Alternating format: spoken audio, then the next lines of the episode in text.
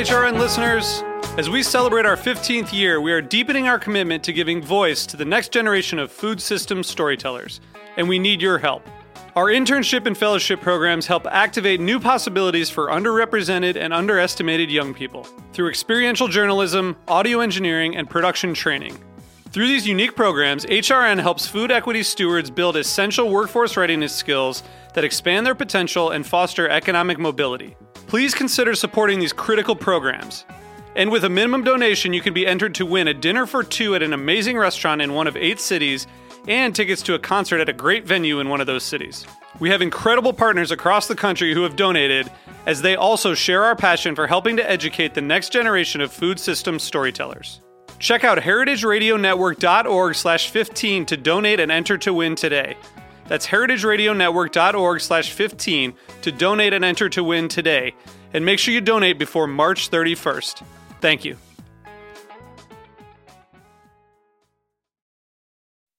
Today's program is brought to you by the International Culinary Center, offering courses that range from classic French techniques in culinary, pastry, and bread baking to Italian studies to management, from culinary technology to food writing, from cake making to wine tasting. For more information, visit culinarycenter.com.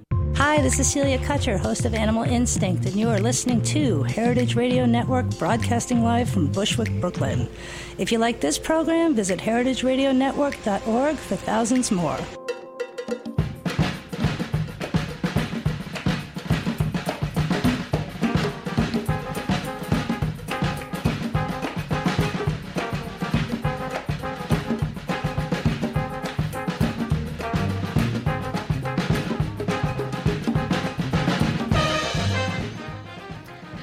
Welcome to in the Industry on Heritage Radio Network.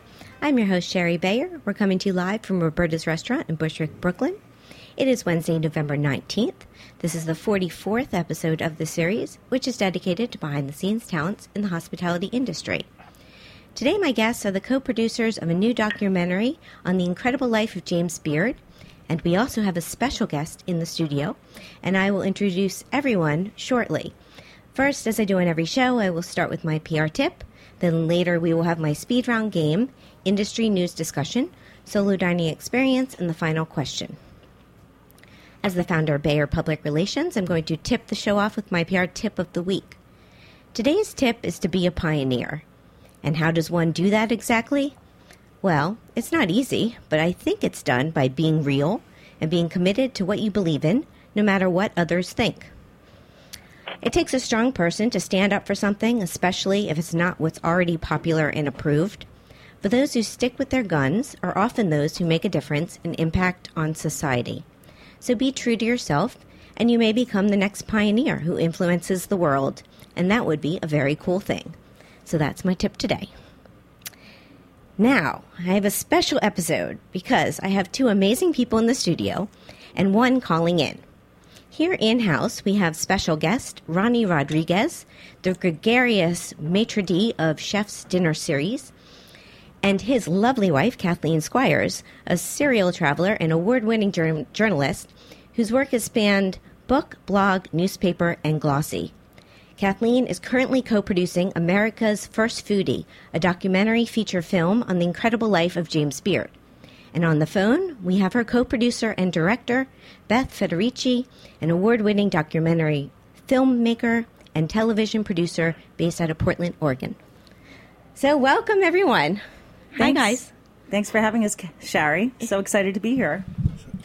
It's great to be here, and Me too. even better so to nice to be here. Thanks for calling in. Welcome from the West Coast.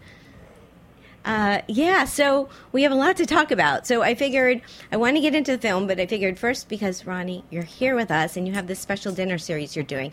So why don't you why don't you tell us a bit about it and why how did you get started doing this dinner series? Well, my dinner series uh, that we call Chef's Dinner Series um, is a series of dinner parties, essentially, that uh, was inspired by a visit that Kathleen and I made to Argentina. In Buenos Aires, they have something called Puerta Cerrada, which essentially means closed door. And a Puerta Cerrada experience is essentially um, private dinner party thrown by the chef. So instead of going to a restaurant to dine and taste the chef's food, what he'll do is that, or what she might do, is invite a group of guests to come to his or her personal residence and prepare a four course wine paired meal. It's very uh, interesting in a number of ways because the chef can go in new directions, try out new stuff, um, and then you get to meet really interesting people who have come across the same experience and interchange ideas and get to know people that you have otherwise no other occasion to run into. And we have found that to be such a fun experience that we thought we'd transplant it to New York. Yes, well, having gone to a couple, well, I know I went to, did I go to two? I definitely went to one. At your, you started doing this now in your home or your second, your second edition of your home. So, um, and now you've moved, you're doing it in restaurants now. So, how has it progressed? Because it's, having gone, it was a fabulous experience and I really enjoyed it. Uh, well, thank you. Um, I'm glad you feel that way, Shari. Uh, we've been getting great feedback, and I think the, the numbers uh, speak to that in that it started off as a, as a hobby, really. I mean, who doesn't want to throw uh, a dinner party and uh, have friends over? and a chef and have great food and great wine.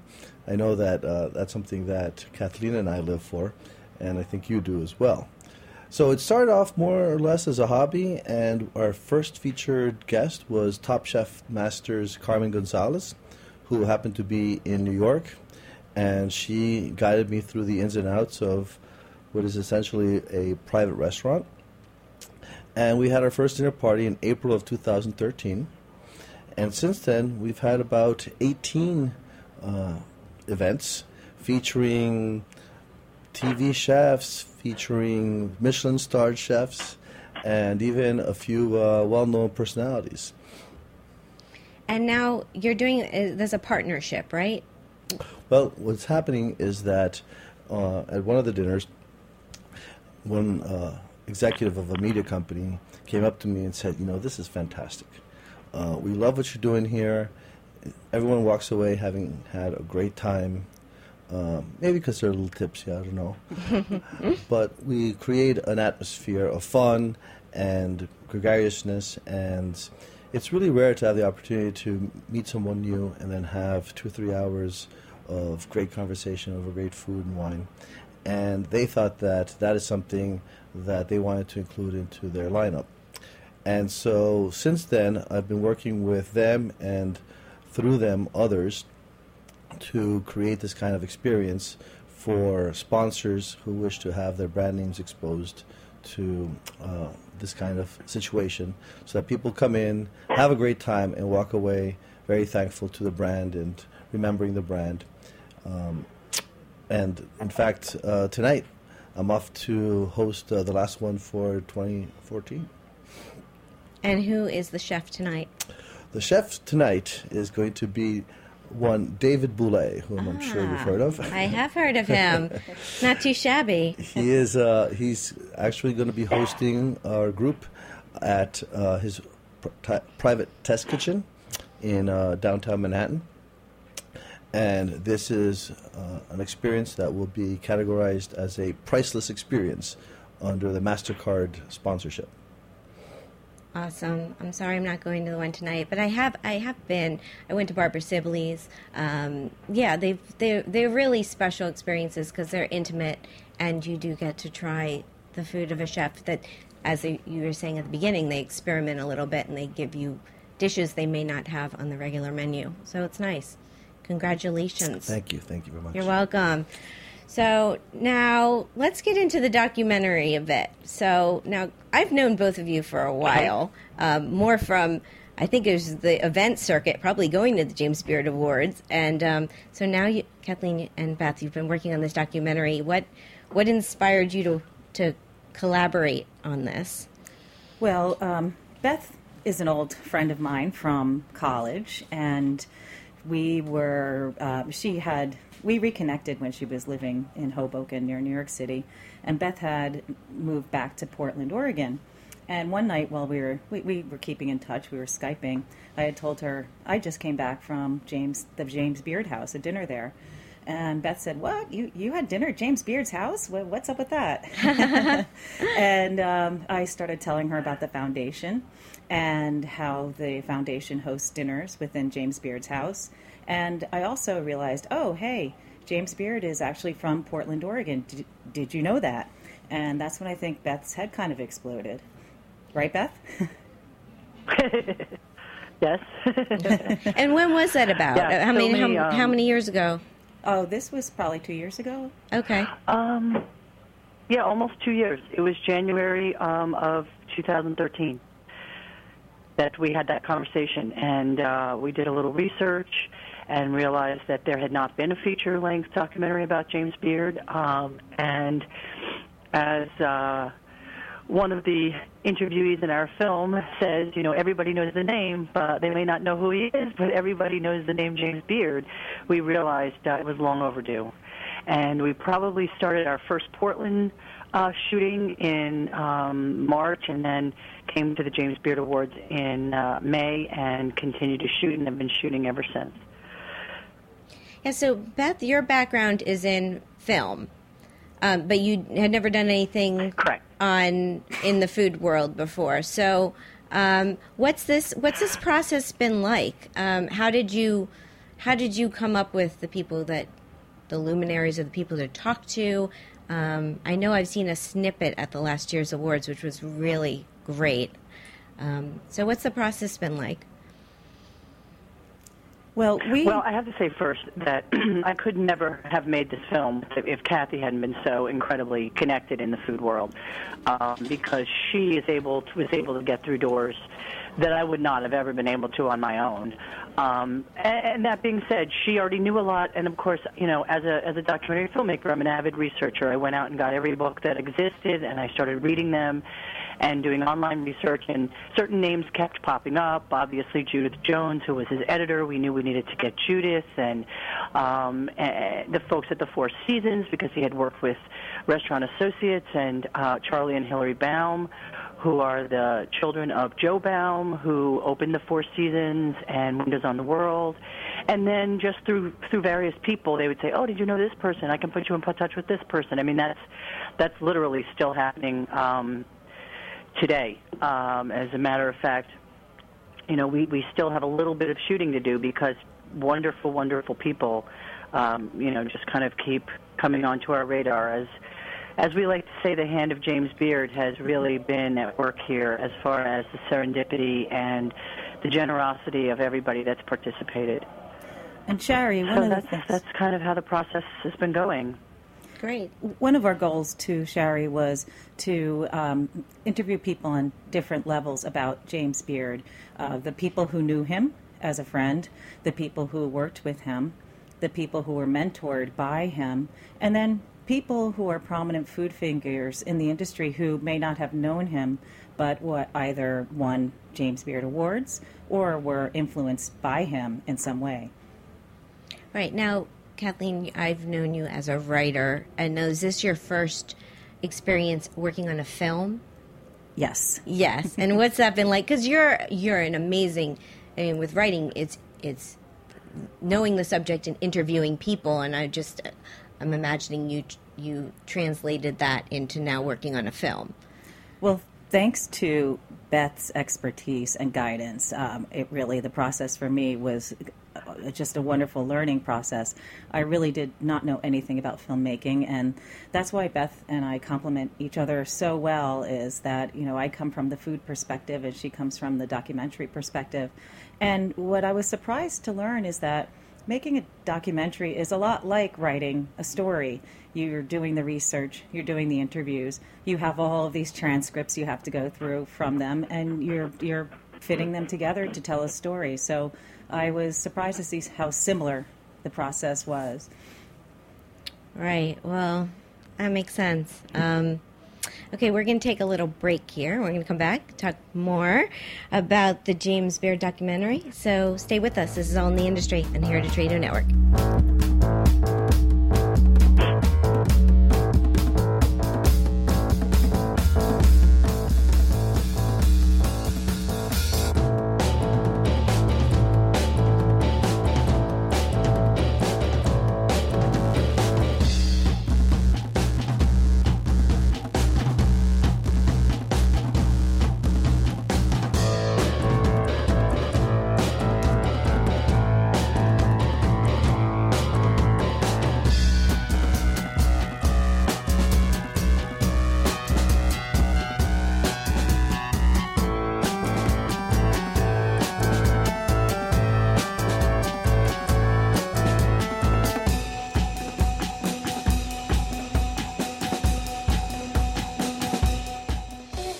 The International Culinary Center is a proud sponsor of the heritageradionetwork.org. The ICC, with locations in New York and California, provide cutting edge education to future chefs, restaurateurs, and wine professionals. We're proud to claim Dan Barber, Bobby Flay, and David Chang among our honored alumni.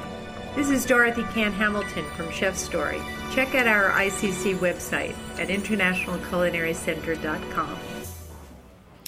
Welcome back to All in the Industry on Heritage Radio Network. I'm Shari Bayer. My guests today are Kathleen Squires and Beth Federici, the co producers of America's First Foodie, and we were talking with Ronnie Rodriguez of the Chef's Dinner series. Okay, so I want to get more into this James Beard documentary and find out what what you guys find out talking to all these people. what did we find out? You'll have to wait for the movie, Shari. Oh. No, I'm, kidding. I'm just kidding. Um, well, I think that one of the things that I really, having been someone who really didn't know very much about him, but knowing that, you know, that the James Beard Foundation and the dinners um, at the awards, they're very prestigious um, and, you know, very kind of hot, if you will.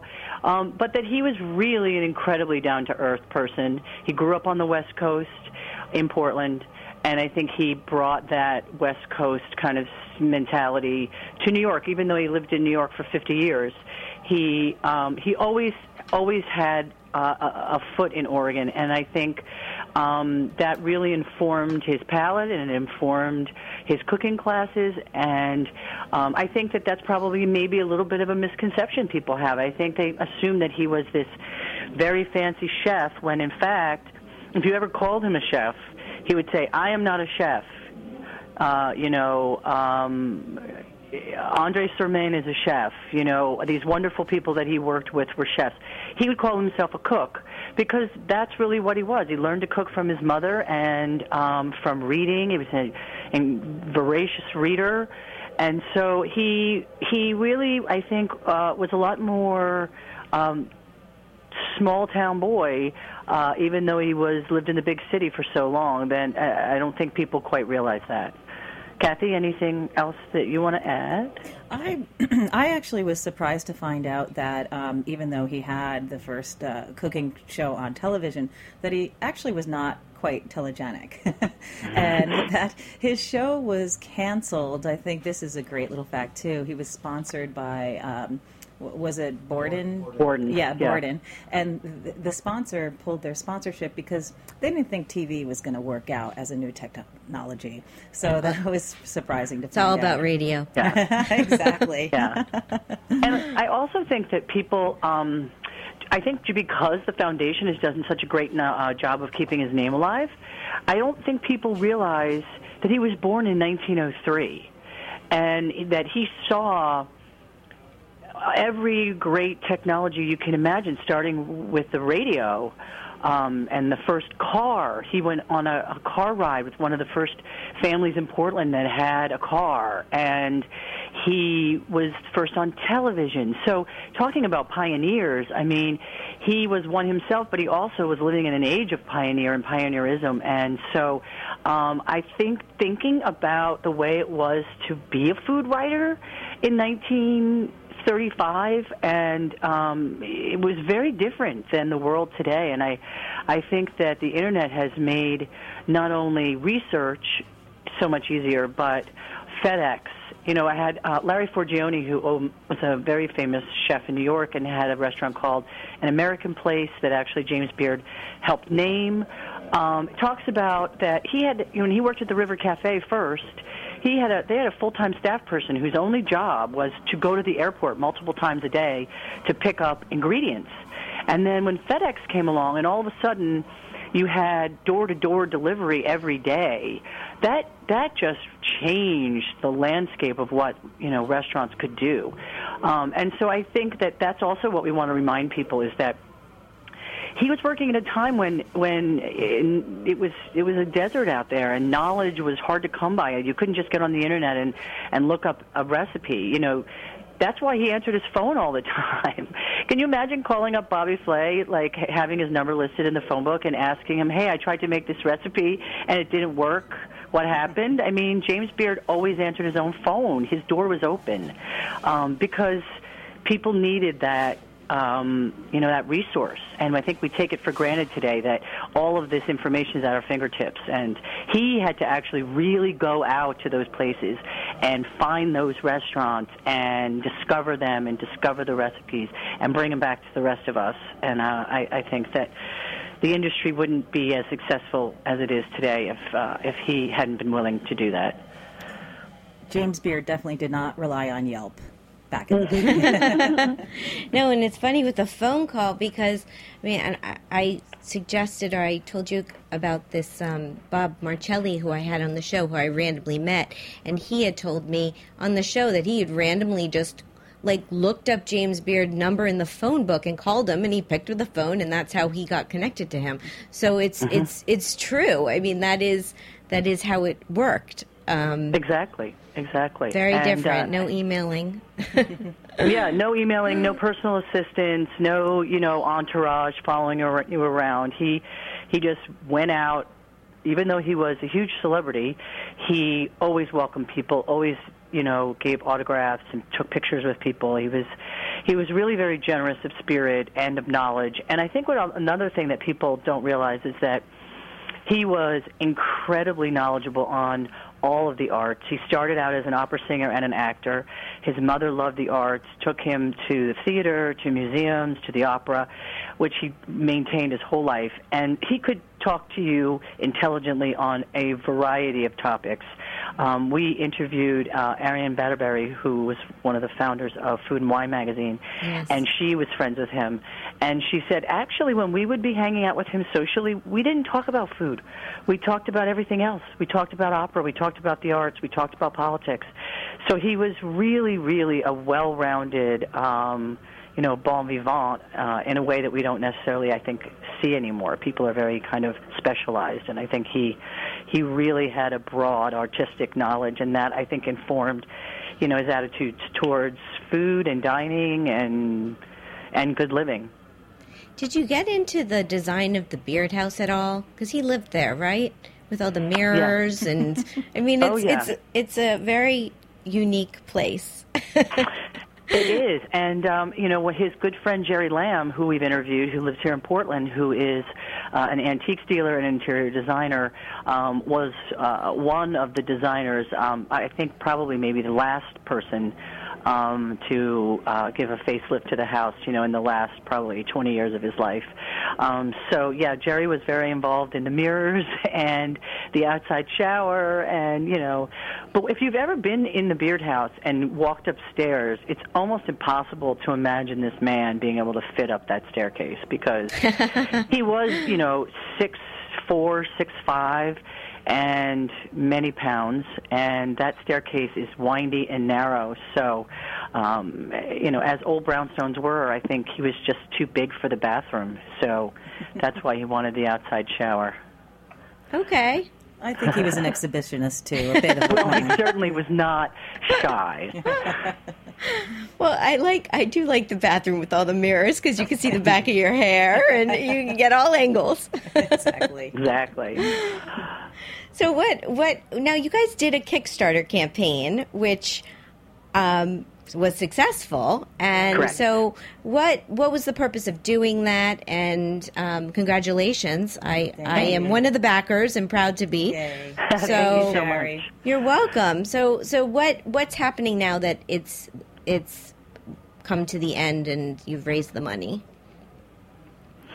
Well, that's a fraction of the money. I mean, I, I would say that probably one of the biggest difference uh, between filmmaking and writing is that it's just so expensive. There's so many elements that you know we have to gather in addition to the words um, uh, that cost money. Archival footage, archival photographs. Of course, my editor, who is fantastic and uh, doesn't come cheap.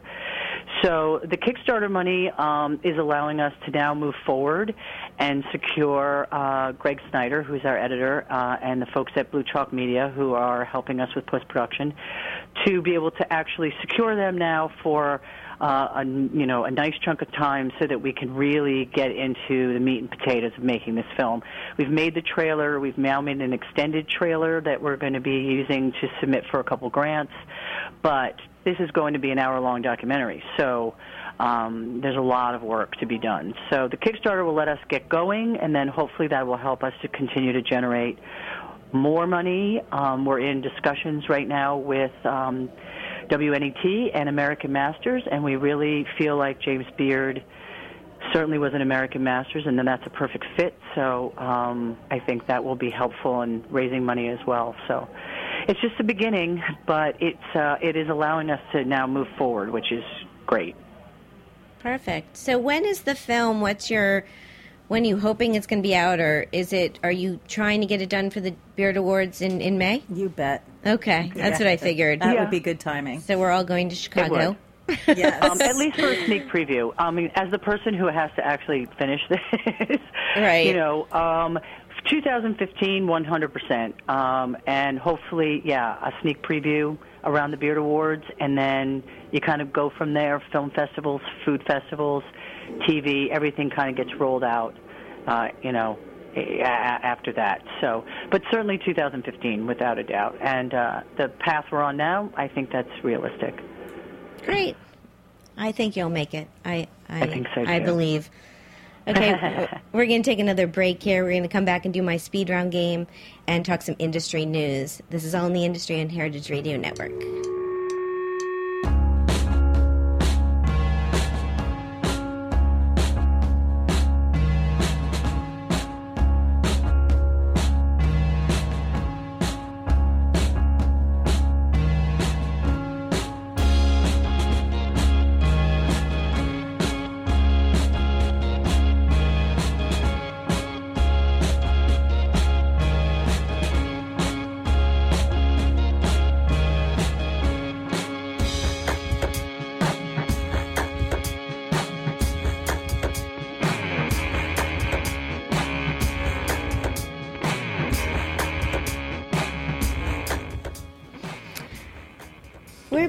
This is All in the Industry on Heritage Radio Network.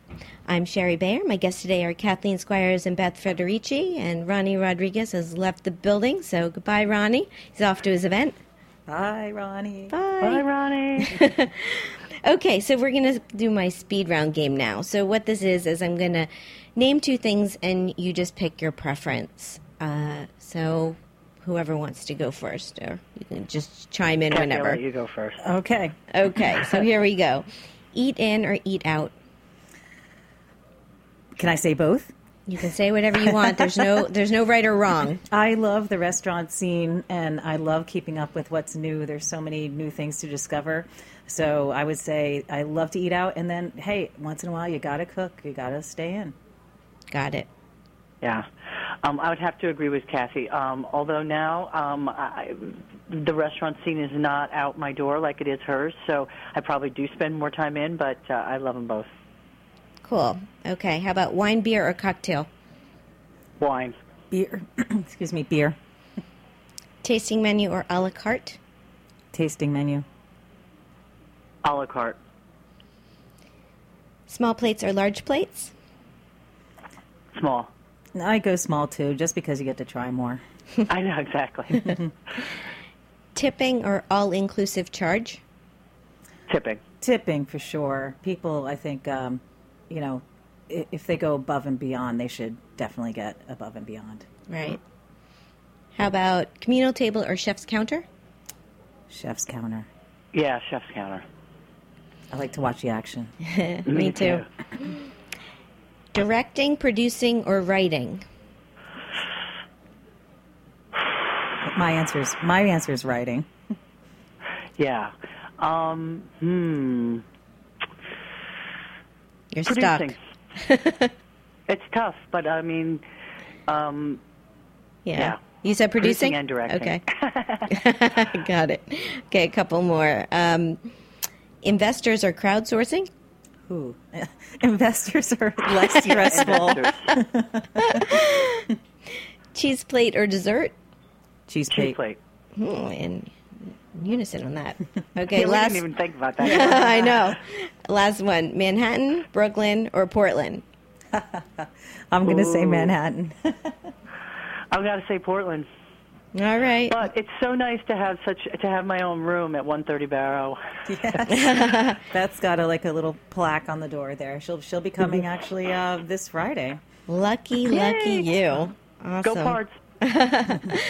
Okay, so I, I waited to ask my question that I had from last week. Um, I asked my guest, Scott Feldman, to ask you a question. Scott is from 212 Next.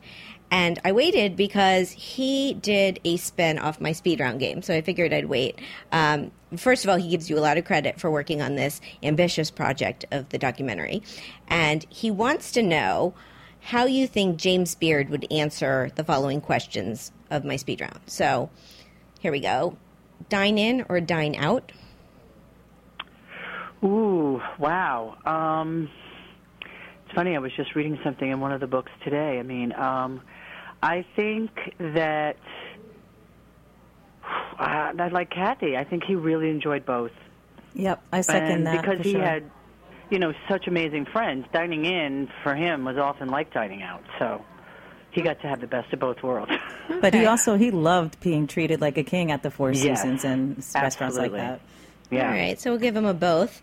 How about bar or or dining room as his choice? I would say dining room because he was so large I can't see him sitting comfortably on a bar stool. And Yeah. he, he's the type of uh, gentleman who loved to hold court. So I picture him holding court at a large dining table. Yeah. And I also think at that time, um, you know, bar stools were really bar stools. Um, Right. and I, I think he would have not thought it was up to his caliber. Okay. How about savory or sweet? Mm. I would say You know, savory because of that I would onion say story. savory. Yeah, you want to tell the onion story?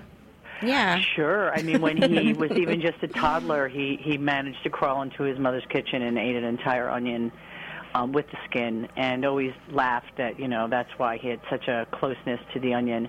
Um, but also, growing up out in Portland at the time that he grew up, um, while there were some sweets, there was a lot more fresh fruit, um, and I think that um, at the end of the day, he loved cheese, and he yeah, I think savory definitely. Wow. Onion story. Awesome. Yeah. Okay, last one. Dump and stir or competition TV show? But oh, um, oh, I would say dump and stir. Well, that's I, I would say that too because uh, that was the format of his show, and he had friends like Julia Child and Jacques Pepin who who followed that format. But but Beth, couldn't you just see him as a former actor relishing the role of being a judge on an Iron Chef or something? Absolutely. I think that he would not want to compete, but if he, if he was asked to be a judge, he would be all over that. But I think if he was going to be um, actually cooking, I think he, he what I think his whole mission was that you you know home cooks because at the time he started, you know you have to remember that we were really in the quick casserole days.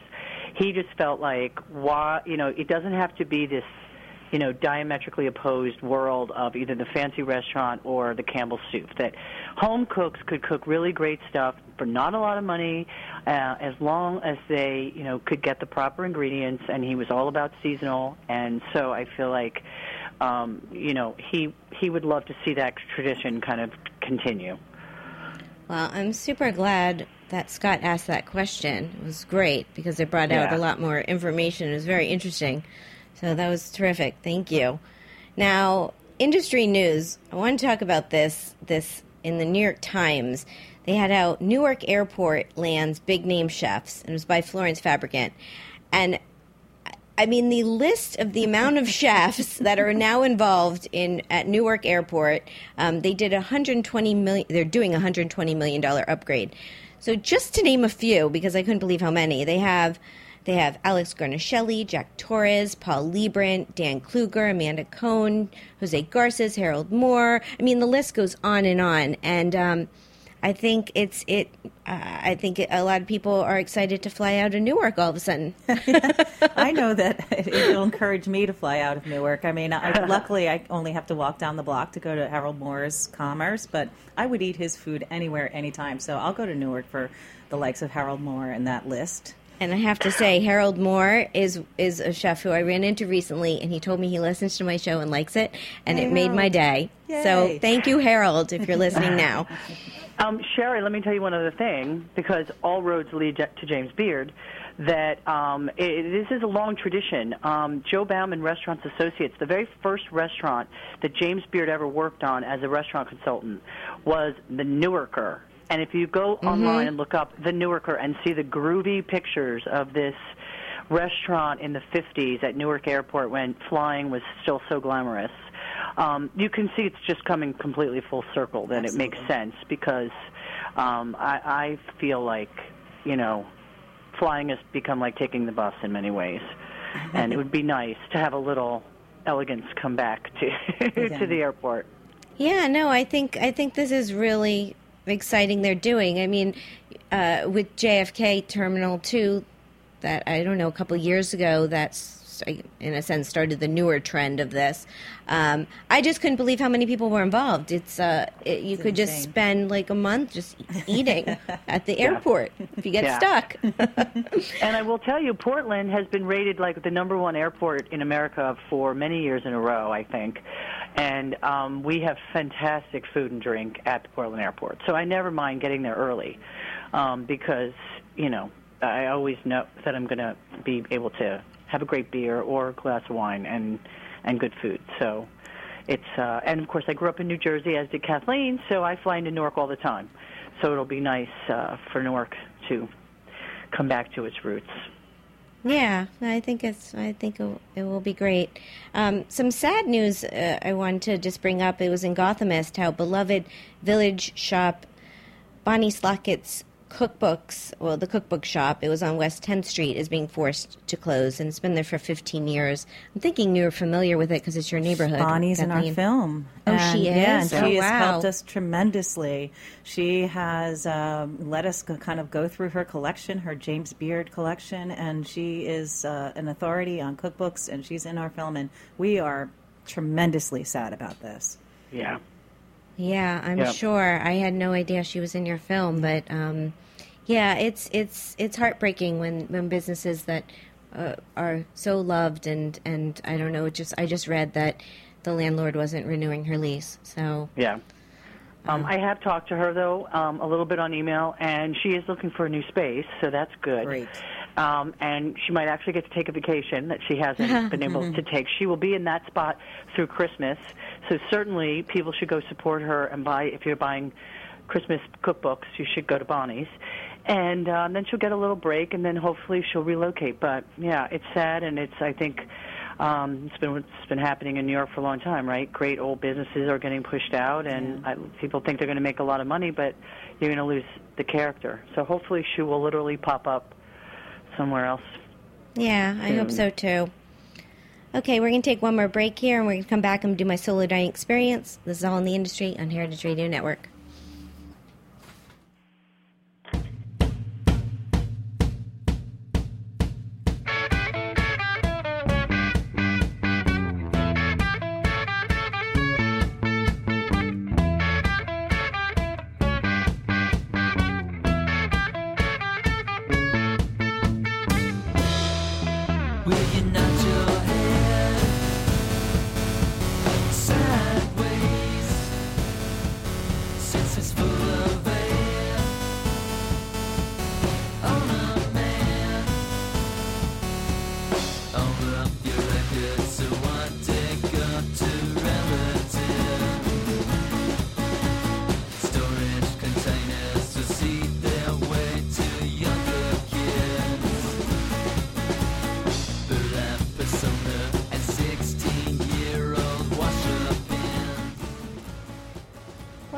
All in the Industry on Heritage Radio Network.